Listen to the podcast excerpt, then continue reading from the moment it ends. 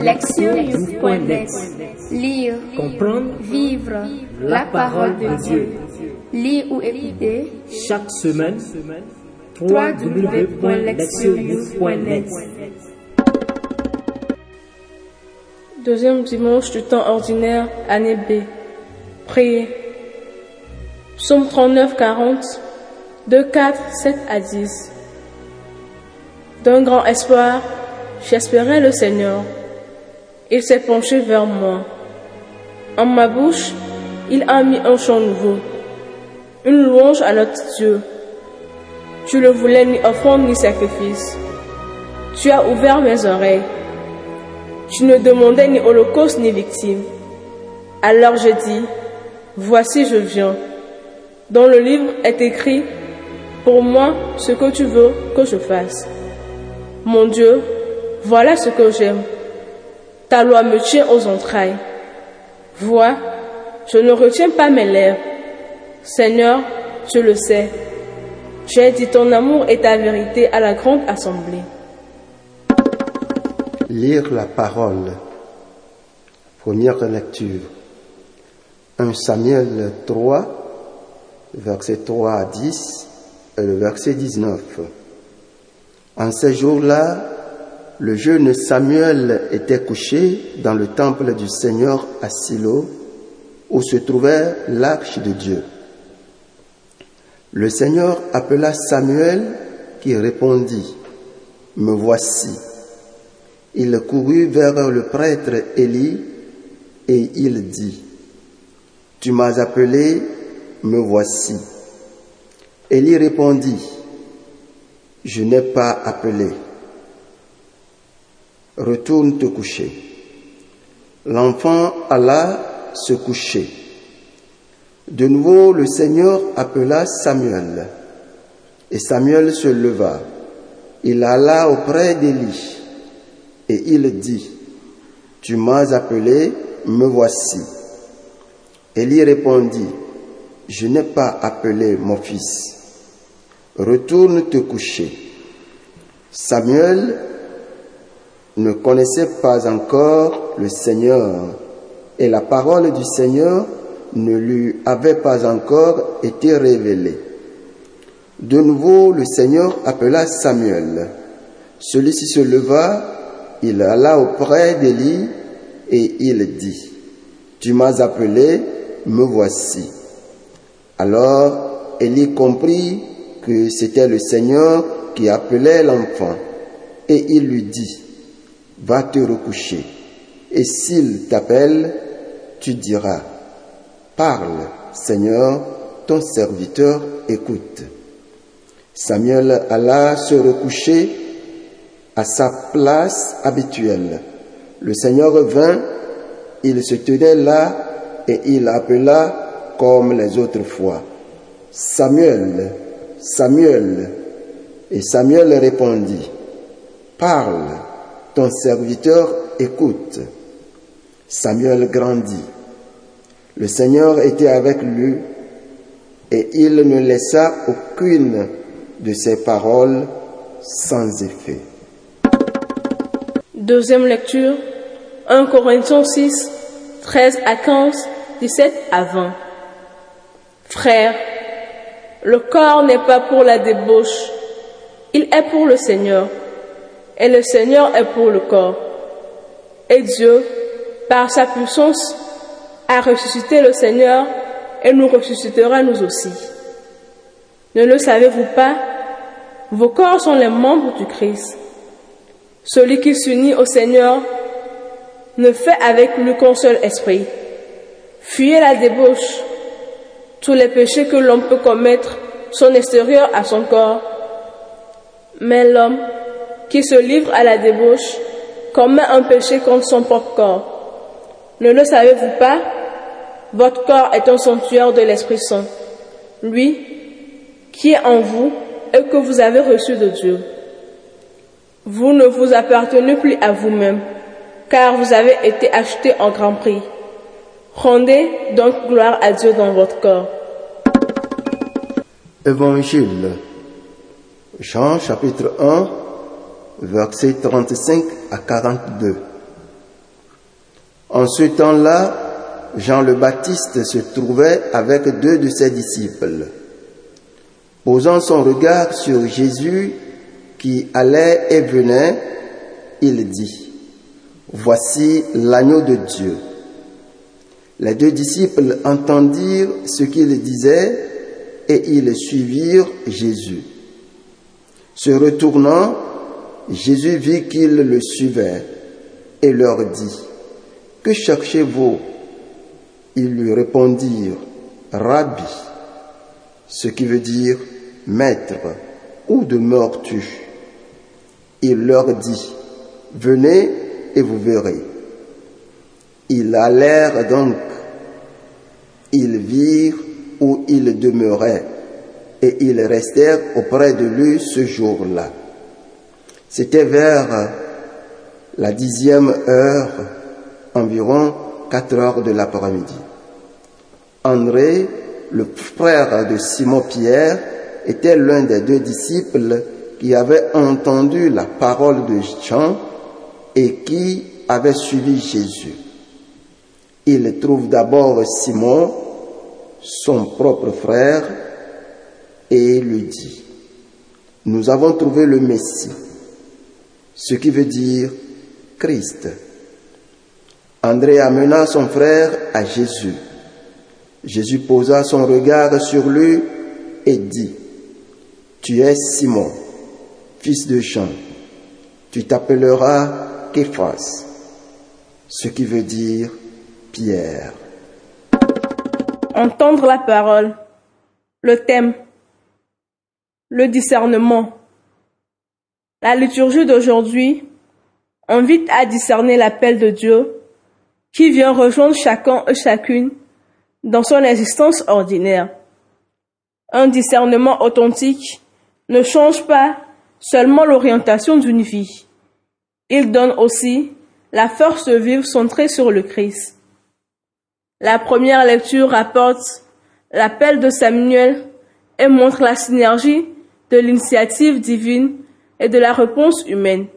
Samuel signifie littéralement Dieu a attendu. Dans les livres de Samuel, la capacité de Dieu à entendre constitue un pivot. D'abord, il entend le cri d'une femme stérile, Anne, et elle trouve grâce auprès de lui. Ensuite, Dieu entend le cri du peuple d'Israël qui réclame un roi et par l'intermédiaire de Samuel, il le lui donne. Après le récit de la naissance miraculeuse de Samuel et de son sevrage, il nous a dit que ce dernier fut confié à Élie pour le service de Dieu au sanctuaire de Silo. C'est dans ce sanctuaire que Dieu appela Samuel pour être son prophète. Dans ce texte, nous remarquons que l'appel de Dieu est direct et personnel. Cela étant, Samuel a eu un besoin d'aide pour discerner cet appel. Élie, un vieillard presque aveugle qui était prêtre de Silo, intervint avec toute sa sagesse et sa tendresse paternelle, permettant au jeune garçon d'entendre la voix du Seigneur et de répondre à son appel. Bien qu'Élie ait consacré sa vie à son ministère sacerdotal, en présence de Dieu, ce n'est pas lui qui fut choisi pour recevoir la révélation divine. Ce ne furent pas non plus les fils d'Élie, Ophni et Pinhas, également prêtres au sanctuaire de Silo, qui furent appelés. Ils étaient infidèles à Dieu, commettant des actions mauvaises. Ils ne discernaient pas la sainteté d'une vie sacerdotale. Quant à Élie, il manquait à son devoir de père en ne corrigeant pas ses fils irresponsables. Mais Dieu avait pris note de leur perversité. Il voulut commencer quelque chose de nouveau avec Samuel, mettant ainsi un terme à l'infidélité à ses prêtres. Le fait que Samuel vienne consulter Élie trois fois est caractéristique d'un processus de discernement de la révélation divine. Quand Samuel reconnut la voix du Seigneur avec son homme prière et son simple cri du cœur, parle, ton serviteur écoute. Il se retrouva jeune garçon, investi de l'énorme responsabilité conférée par l'appel prophétique d'annoncer à Élie son erreur et la chute de sa maison. L'appel de Samuel eut pour conséquence qu'une fois encore, la parole de Dieu se fit entendre en Israël et Dieu continua d'apparaître à Silo. Par la suite, Samuel allait aider le peuple d'Israël à discerner la volonté de Dieu concernant les exigences de l'alliance, sans oublier les affaires religieuses et politiques qui affectaient la destinée de la nation tout entière. Dans la deuxième lecture, Paul regrette amèrement l'erreur des chrétiens de Corinthe, lesquels n'ont pas su discerner entre ce qui est saint et ce qui révèle du péché. Corinthe était une ville portuaire, cosmopolite, connue pour sa richesse, son luxe, son abondance. C'était une cité polythéiste, également réputée pour son immoralité. Les conduites percheresses qui y avaient cours, tout spécialement les visites aux prostituées, semblaient avoir affecté les chrétiens qui étaient de récents convertis, issus de religions païennes. Ils luttaient pour garder vivante leur foi dans cet environnement peu porteur et ils se débattaient avec de nombreuses questions suscitées par leur récente adhésion au Christ. Par conséquent, comme nous le voyons dans la lecture d'aujourd'hui, Paul abdomneste les Corinthiens, leur enjoignant d'éviter la fornication en leur montrant qu'une telle conduite en matière sexuelle ne convient pas à un croyant baptisé en Christ, il défend la sainteté de la personne humaine, à la fois corps et esprit, qu'il considère comme le sanctuaire de l'Esprit Saint. Pour Paul, suivre le Christ n'autorise aucun compromis quand il s'agit d'intégrité sexuelle, ce qui signifie qu'il n'y a aucune place pour un style de vie unique et immoral, considéré par apôtre pour l'incompatible avec la vertu chrétienne de sainteté. Paul précise qu'un authentique discernement de la part du croyant l'aide à abandonner sa mauvaise conduite et à adopter une vie toute centrée sur le Christ. Dans la lecture évangélique, nous trouvons un autre récit biblique d'appel.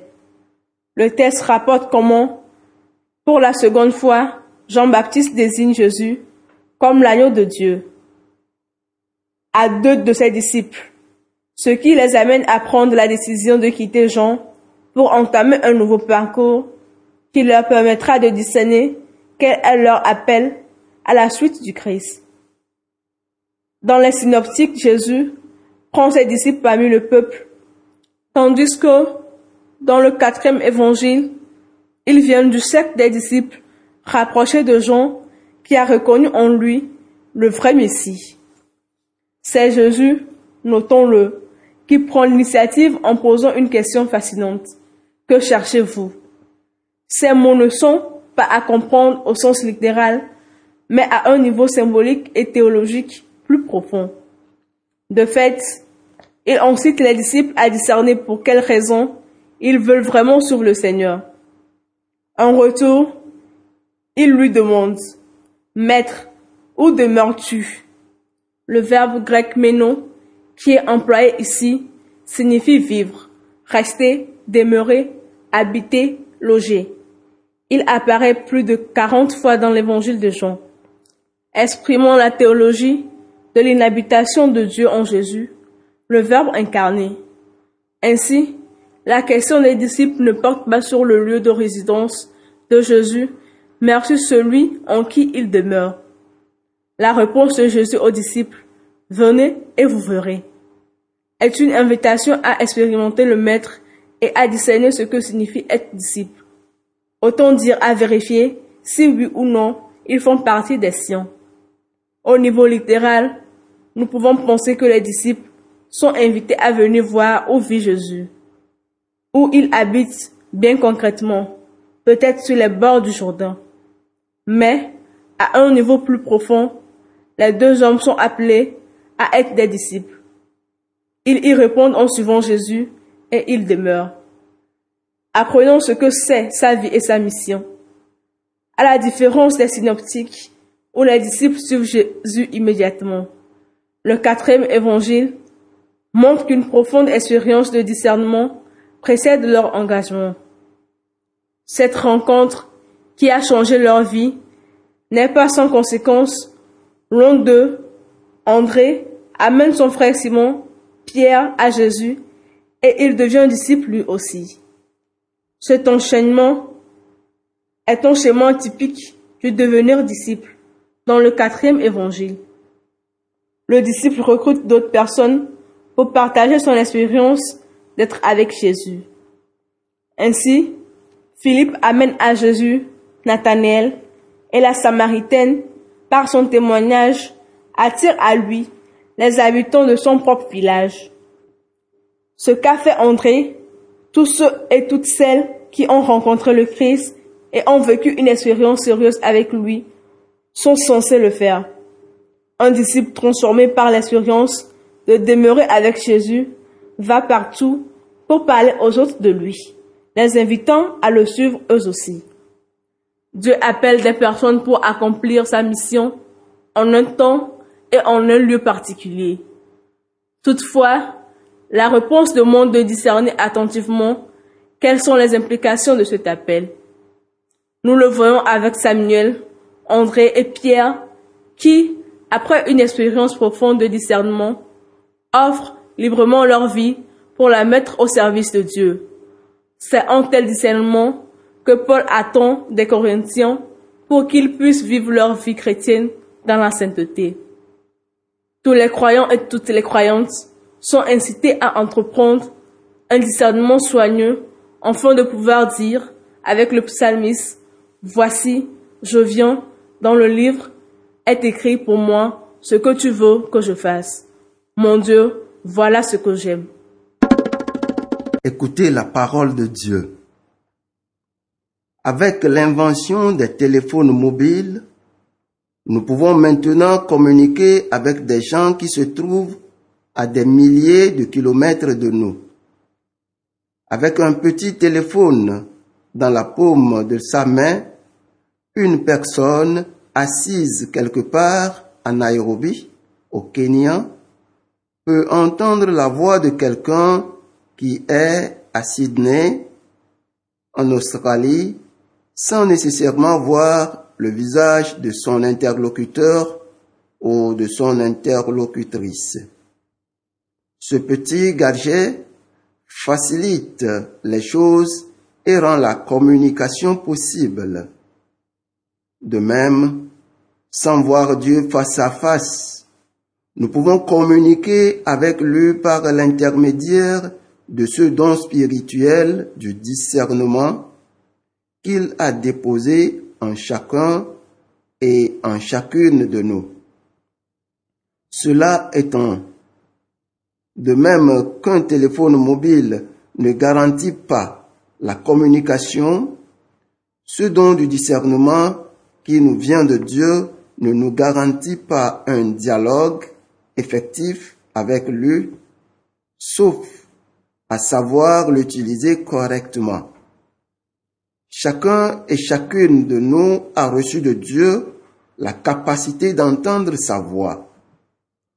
Beaucoup sont inconscients ou inconscientes de cette grâce qui est à leur portée. C'est ainsi qu'ils ou qu'elles partent dans le monde tels des navires qui affrontent la haute mer sans repère. Sans guidance, nous sommes voués à nous perdre ou à être broyés par la vie. C'est là que le discernement joue un rôle essentiel. Pour nous aider dans ce processus de discernement, Dieu met souvent des gens sur notre route, des Élie et des Jean-Baptiste qui nous aident à découvrir la direction que l'Esprit Saint veut donner à notre existence. De fait, la sagesse est comme un baobab que personne ne peut embrasser seul. Proverbe éve. Le conseil qu'Élie donne à Samuel, s'il t'appelle, tu diras, Parle, Seigneur, ton serviteur écoute, est la clé qui va activer la grâce du discernement. En bref, une promptitude fondamentale à écouter ce que Dieu nous dit nous met dans un état qui nous permet de discerner sa volonté. Malheureusement, il existe bon nombre de gens qui, tout en portant le label de chrétiens ou de chrétiennes, se sont mis dans des situations qui rendent le discernement quasiment impossible. Pour reprendre l'analogie du téléphone, il ou elle se sont mis ou mises en dehors des zones de couverture. C'est à des personnes de ce type que Paul s'adresse quand il écrit à la communauté de Corinthe où l'immoralité sexuelle était devenue un défi pour certains car elle les empêchait de progresser dans l'union au Christ. Ces propos constituent un signal d'alarme et un rappel efficace du fait que pour être un chrétien ou une chrétienne authentique, il ne suffit pas d'être baptisé, mais qu'il s'agit de vivre délibérément, pleinement et uniquement pour le Christ. De ce point de vue, le but ultime du discernement chrétien est de suivre le Christ et de mettre nos propres pas dans les siens. Ainsi, dans le test évangélique, les deux disciples ont-ils pris la décision de suivre Jésus lorsqu'ils ont entendu Voici l'agneau de Dieu. Il y a dans notre monde actuel une explosion d'informations. Sur les radios, les télévisions et les réseaux sociaux, de nombreuses voix se disputent notre attention. Le monde bruyant cherche à noyer la voix tout à la fois douce et puissante de Dieu. Au cours d'un processus de discernement, nous pénétrons jusque dans cet espace sacré qui est au plus profond de nous pour y découvrir la voix éloquente de Dieu, nous appelant à entreprendre telle ou telle action et à donner telle ou telle orientation à notre vie. La voix qui a appelé Samuel et a dit aux deux disciples de Jean-Baptiste, venez et vous verrez, est la même que celle qui appelle chacun et chacune de nous aujourd'hui. Puissions-nous répondre à cette voix et dire comme Samuel, parle, ton serviteur écoute. Proverbe. La sagesse est comme un baobab que personne ne peut embrasser seul. Proverbe éveillé. Agir, s'examiner. Est-ce qu'il m'arrive de temps en temps de prendre un temps conséquent pour me livrer à une prière silencieuse profonde? Est-ce que je donne la priorité à la découverte de la volonté de Dieu sur ma vie? Ou est-ce que je prends mes décisions les plus importantes sans tenir compte de son projet sur moi Répondre à Dieu. Nous pouvons choisir individuellement ou collectivement de prévoir les recollections et des retraites régulières dans le but de chercher à connaître l'Esprit de Dieu est ce qu'il nous demande dans une situation donnée. Nous pouvons également faire le choix, individuellement ou collectivement, de consacrer davantage de temps à la lecture spirituelle, lecture de la Bible ou d'autres ouvrages chrétiens inspirés pour pouvoir entendre la voix divine. Pour certains et certaines d'entre nous également, opter pour un accompagnement spirituel peut être un moyen d'avancer dans un processus de discernement. Répondre à notre monde. Il y a beaucoup de gens perdus dans notre monde, jeunes ou vieux, qui ont besoin d'un Élie dans leur vie, quelqu'un capable de les guider pour qu'ils arrivent à dire, oui Seigneur, ton serviteur écoute. En tant que groupe ou en tant qu'individu, comment pouvons-nous ou comment puis-je servir de guide à quelqu'un pour qu'il ou pour qu'elle entende la voix du Seigneur? Priez. Père éternel, depuis l'aube de la création jusqu'à maintenant, tu ne nous as jamais privés de ta parole. En ton Fils Jésus-Christ, la parole faite chair, tu as adressé ta tente parmi nous. Alors que nous aspirons à recevoir la grâce de ton Fils Jésus-Christ, puissions-nous en venir à te découvrir de plus en plus. En son nom, Jésus-Christ, nous prions avec reconnaissance. Amen. Lire, Comprendre, vivre la parole de Dieu. Lire ou écouter chaque semaine, www.lectionnews.net